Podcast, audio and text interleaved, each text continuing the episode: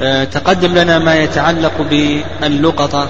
ذكرنا أن اللقطة تنقسم إلى أقسام وذكرنا أن منها ما يباح تعريفه منها ما يجب تعريفه منها ما يحرم التقاطه إلى آخره. هذه المسائل سبق أن تكلمنا عليها. وتكلمنا أيضا قوله اعرف سأله سئل الرسول صلى الله عليه وسلم عن لقطة الذهب أو الورق فقال اعرف وكاءها وعفاصها ثم عرفها سنة. أخذنا من هذا أنه إذا التقط لقطة تتبعها همة أوساط الناس فإنه يتعرف على صفاتها. وذكرنا أيضا التعريف وأن التعريف تحته أقسام أو أحكام. الحكم الأول حكم التعريف. يقول التعريف هذا واجب. التعريف هذا واجب لأن سلم أمر به ولأنه الطريق إلى رد المال إلى صاحبه. نعم الطريق إلى رد المال إلى صاحبه. وأما مدة التعريف فهذه بينها النبي صلى الله عليه وسلم بأنها عام. وما جاء أنها ثلاثة أعوام هذا لا يثبت عن النبي صلى الله عليه وسلم. وأما بالنسبة لمكان التعريف فذكرنا أن العلماء رحمه الله في الزمن السالف يقولون بأنها تعرف في أبواب المساجد والأسواق وأماكن التجمعات إلى آخره. قلنا بأن هذا يختلف باختلاف الزمان والمكان لأن الشارع أطلق. قال عرفها سنة. وما ورد مطلق على لسان الشارع فإنه يرجع إلى العرف في تحديده والآن العرف العرف الآن مثل هذه الأشياء آه، يعرفها الناس عن طريق وسائل الاتصال. قال طيب قال ثم عرفها سنة. طيب وما كيفية التعريف أيضا؟ ما كيفية التعريف؟ العلماء رحمه الله في الزمن السالف يقولون تعرف في الشهر الأول يقولون في السنة كل شهر. وفي الشهر الأول كل أسبوع. وفي الأسبوع الأول كل يوم. لكن مثل هذا التحديد هذا يحتاج إلى دليل والشارع أطلق فالصحيح أننا نقول يعرفها تعريفا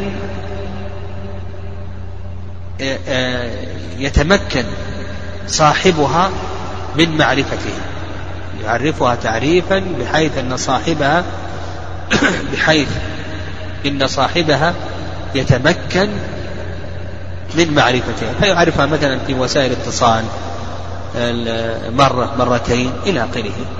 وأجرة التعريف على من تكون هل هي على الملتقط أو في مال اللقطة؟ هذا موضع خلاف والصحيح أنها في مال اللقطة. قال فاستنفقها ولتكن وديعة عندك.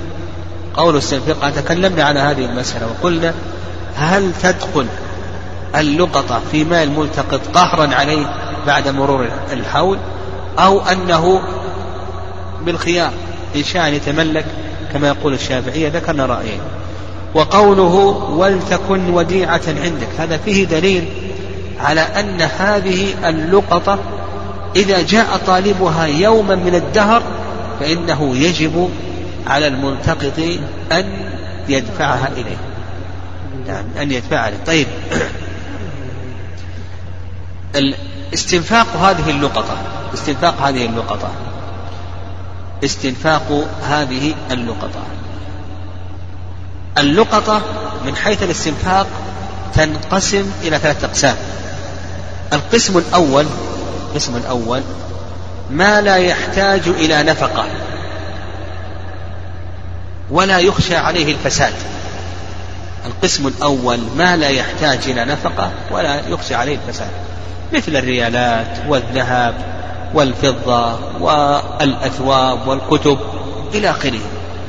ما يحتاج إلى نفقة ولا يخشى عليه الفساد. فهذا يتركه في مدة الحول يكون وديعة عنده في مدة الحول.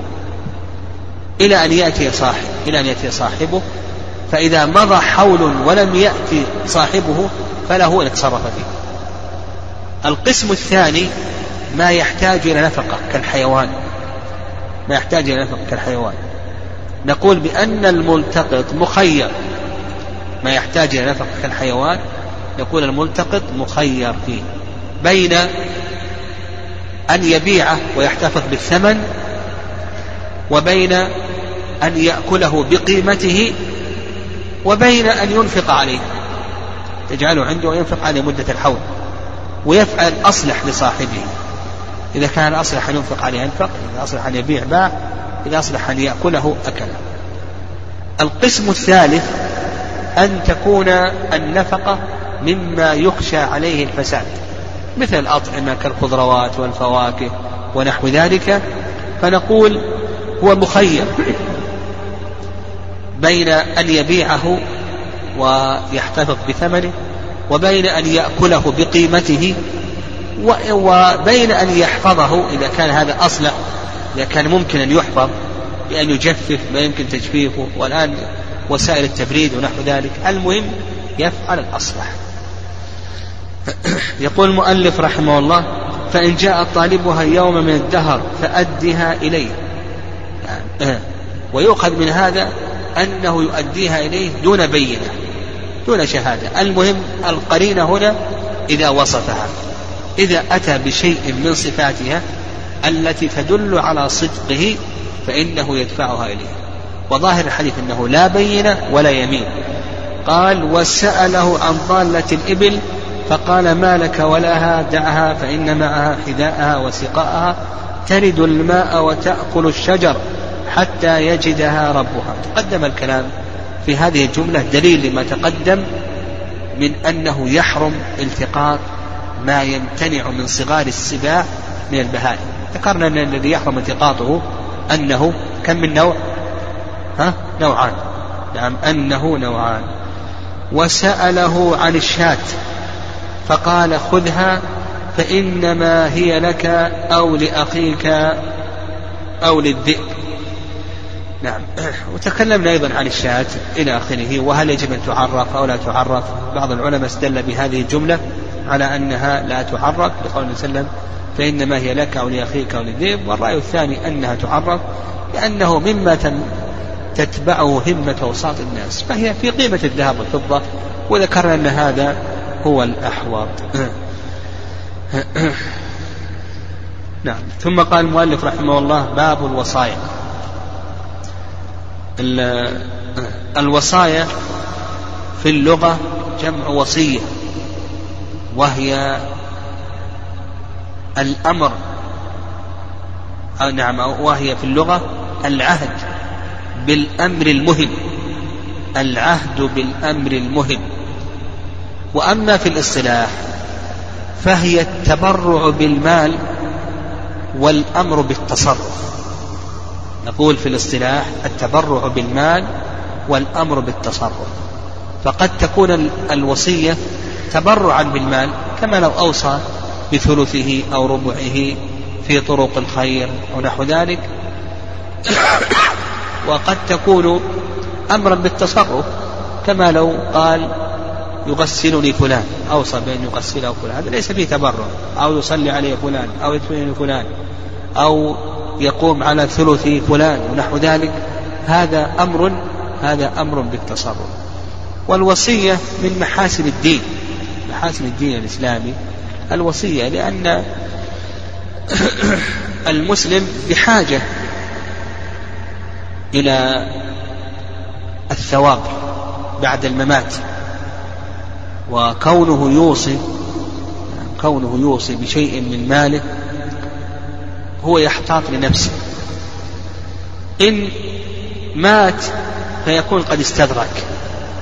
وإن لم يمت له أن يغير الوصية كما ورد عن عمر وعائشة وغيرهم من الصحابة. لأن الوصية تبرعا بالمال بعد الموت. فإذا أوصى مثلا أن هذه العمارة تكون وقفا على طلاب العلم هو الآن احتاط لنفسه. لو فاجأه الموت يكون قد احتاط لنفسه وصدق على نفسه.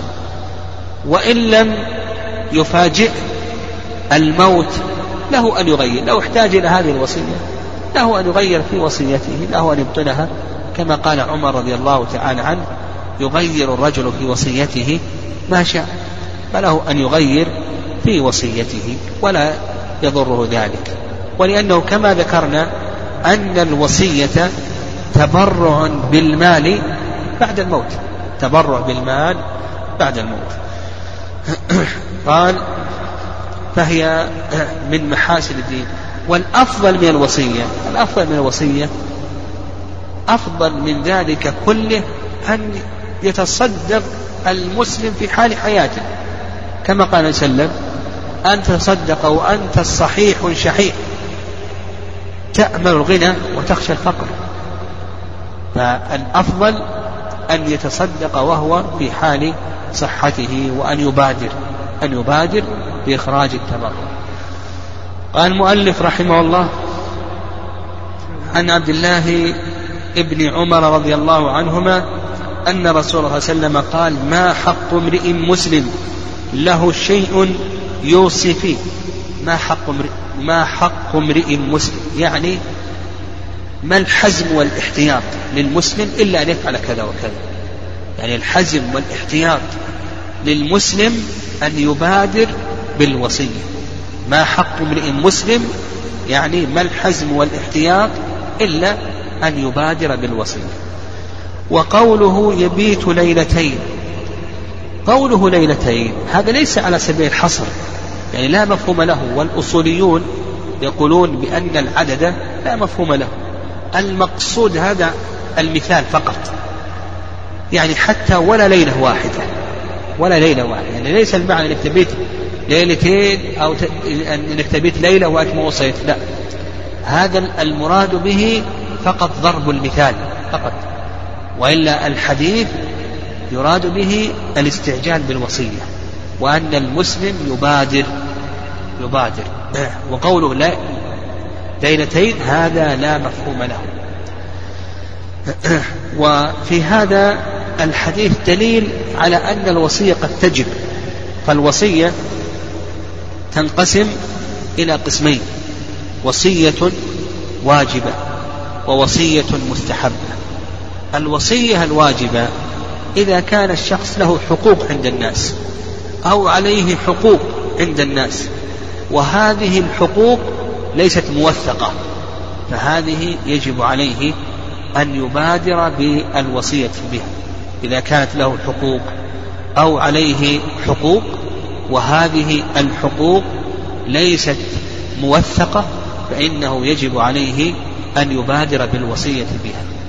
القسم الثاني ألا تكون له حقوق أو عليه حقوق إلى آخره فهذا يستحب له كما ذكرنا أن يتبرع وسيأتينا إن شاء الله إذا وصى بشيء من التبرع من المال إلى آخره تقول يستحب له ذلك.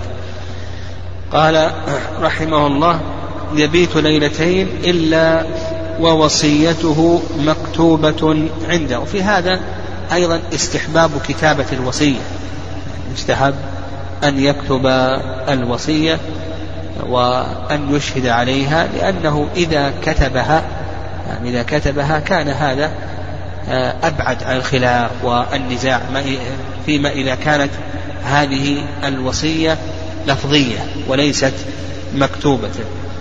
قال زاد مسلم قال ابن عمر ما مرت علي ليلة منذ سمعت رسول الله صلى الله عليه وسلم يقول ذلك إلا وعندي وصيتي. في هذا حب الصحابة رضي الله تعالى عنهم للخير ومبادرتهم إلى فعله وسرعة استجابتهم لسنة النبي صلى الله عليه وسلم.